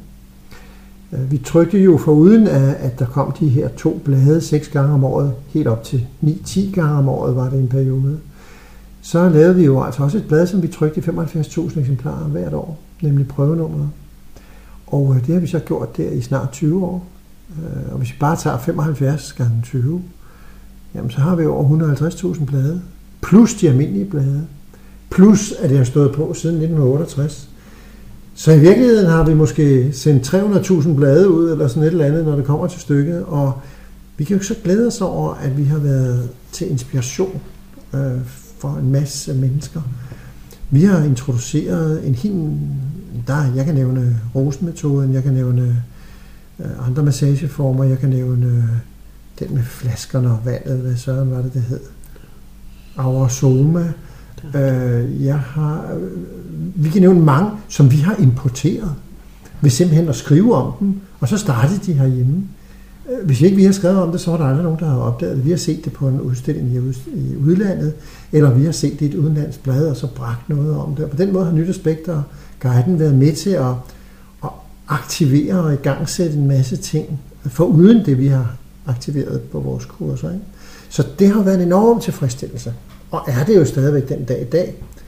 Der er jo stadigvæk øh, 25.000 mennesker, øh, som ser Nyt Aspekt. øh, Det er så mæssigt. Og øh, vi har stadigvæk 30 øh, weekender om året, som er besat med kurser og alt muligt. Så på en eller anden måde, så er der jo stadigvæk Og rejser. Ja, og rejser, ja. Vi planlægger rejser til Himalaya, til London, til Sri Lanka, og eller mere sådan lige på ja, til Italien. Uh, alt sammen inden for det næste år. så vi kan jo sige, at vi keder os ikke. Uh, til gengæld så må vi nok også erkende, at der har nok været meget udadvendt. Så man trænger også selv til noget indadvendt. Og det har det knæbet med. Og der er vi måske nok ved at komme op i en aldersklasse, hvor at, øh, vi måske kunne begynde at sige til os selv, at, at der skulle der også lige hældes noget på. Men øh, vi har jo stadigvæk krudt i rumpen, og stadigvæk øh, lidt for meget. Entusiasme. Ja, det er jo det. Og problemet ved entusiasme, det er, når man brænder for noget, så sætter man ild i noget. Og når man først har tændt lunden, jamen, så eksploderer den jo. Så det gælder om at følge den op og sørge for, at den eksploderer det rigtige sted, i den rigtige omfang, og ikke for meget, og ikke for lidt, og med den rigtige kvalitet, og hvad det nu ellers måtte være. Så det, var, det der, har der været et enormt spændende liv indtil nu. Man kan sige, i kraft af at have undervist så meget i det, så øh, kan det være svært som tider for os, når der kommer en, der er begejstret over en eller anden psykisk oplevelse, hvor vi tænker, jamen den, øh, og hvad så? Øh, fordi man er blevet så man er blevet så vant til at være i den tankegang i sin egen i sit eget liv, at man ikke altid fatter, at folk har problemer med det. Eller glæde over Eller glæder over det, eller de kan gå fuldstændig bananas over, at, der, at de har set en skikkelse eller en, en ånd, eller de, de, har set lyset i deres, øh, i deres proces frem mod en eller anden mål. Fordi man øh, står der hver weekend og siger, jamen det kan jo lade sig gøre. Fordi tankens kraft har nok, øh, altså selve begrebet det, at, at øh, tænke sig til det, man vil, har nok vist sig i vores verden øh, virkelig at, øh, at nu ikke bare være noget, som vi håber på, men som vi tror på. Og det betyder ikke, at vi får alle ønsker opfyldt. Vi har også vores problematikker, og vi har også vores problemer i livet, fordi øh, vi har noget gammelt karma at rende rundt med. Men vi ved også samtidig, at hvis vi ikke tror, så sker der i hvert fald ikke noget. Øhm, og samtidig, når man står med, med, med nogle mennesker, og som, som, øh, som ikke er i den samme tankeverden, så kan det godt være samtidig en lille smule svært at forstå, at de ikke tænker, som vi tænker. Og dermed bliver vi jo en lille smule, smule miljøskadet i den her alternative verden. Fordi det er jo nemmest at kommunikere med, med mennesker, som har den samme tankegang. Og så det her, jeg siger så alligevel heller ikke rigtigt. Fordi gennem åndsvidenskaben har vi lært at forstå, hvorfor folk tænker anderledes, end vi gør. Dermed mener jeg ikke noget med, at der er noget forkert, men det at ture hvile i sig selv øh, og have fundet sin vej, har jo været en, en øh, fantastisk proces. Også en flot proces.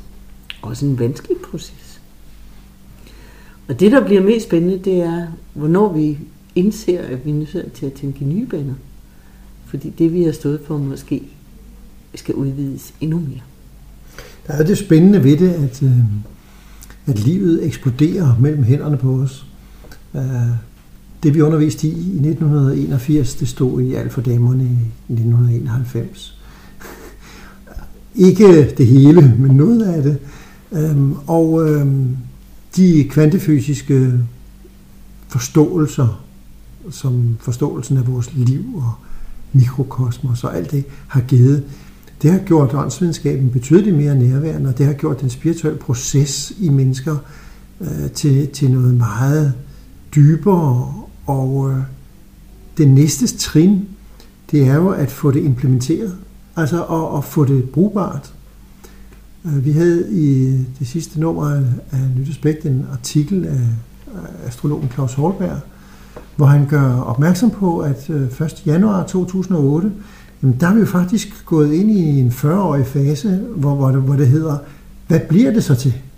Altså, hallo, kan vi bruge det her til noget? Eller er det bare noget, vi tuller rundt og glor på, på vores egen navle? Er det bare en, en indre proces, eller en proces, der er brugbar for nogle ordentlige mennesker? Og øhm, der kan man sige, at der har vi jo følt, at når vi møder en gammel kursist, der kommer og siger, ej, jeg skal bare vide, hvor meget jeres undervisning har betydet for mig igennem mit liv sådan, som referenceramme.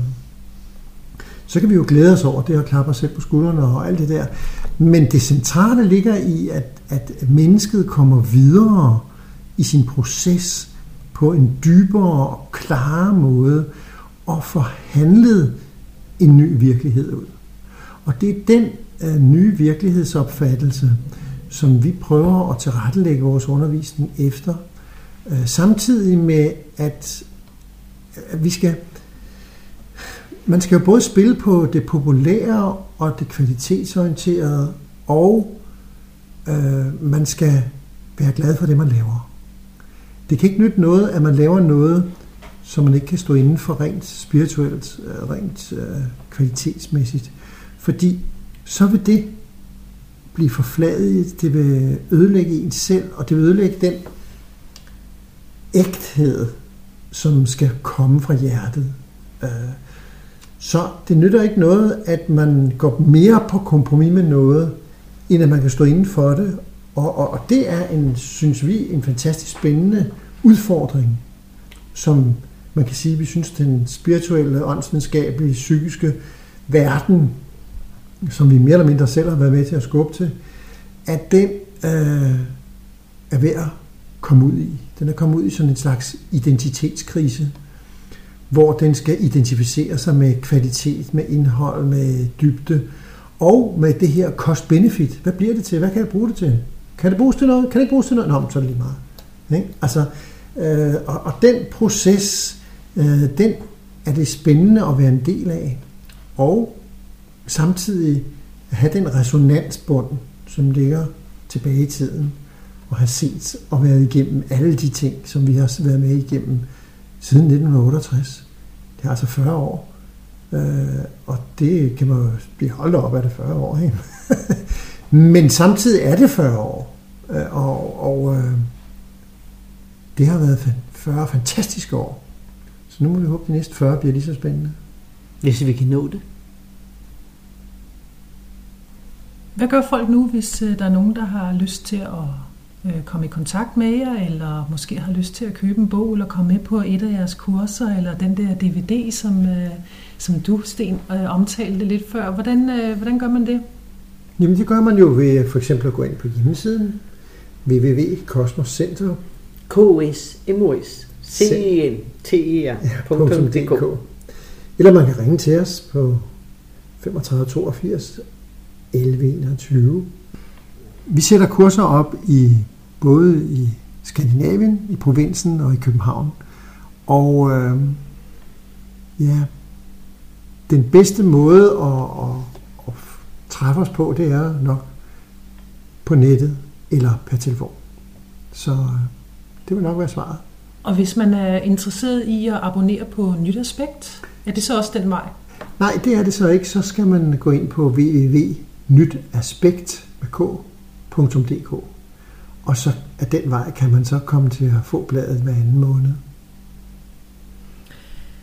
Sten og Inge-Lise, så er det så er der vist kun tilbage at sige tusind tak for nogle rigtig hyggelige timer i jeres selskab. Tak fordi I vil være med til det her. Klærkast vender tilbage i næste måned med endnu en udsendelse, og hvis du ikke kan vente på den, så kan du allerede nu gå ind på hjemmesiden klærkast.dk og lytte til et af de mange andre spændende interviews og foredrag, der ligger. Tak for den her gang.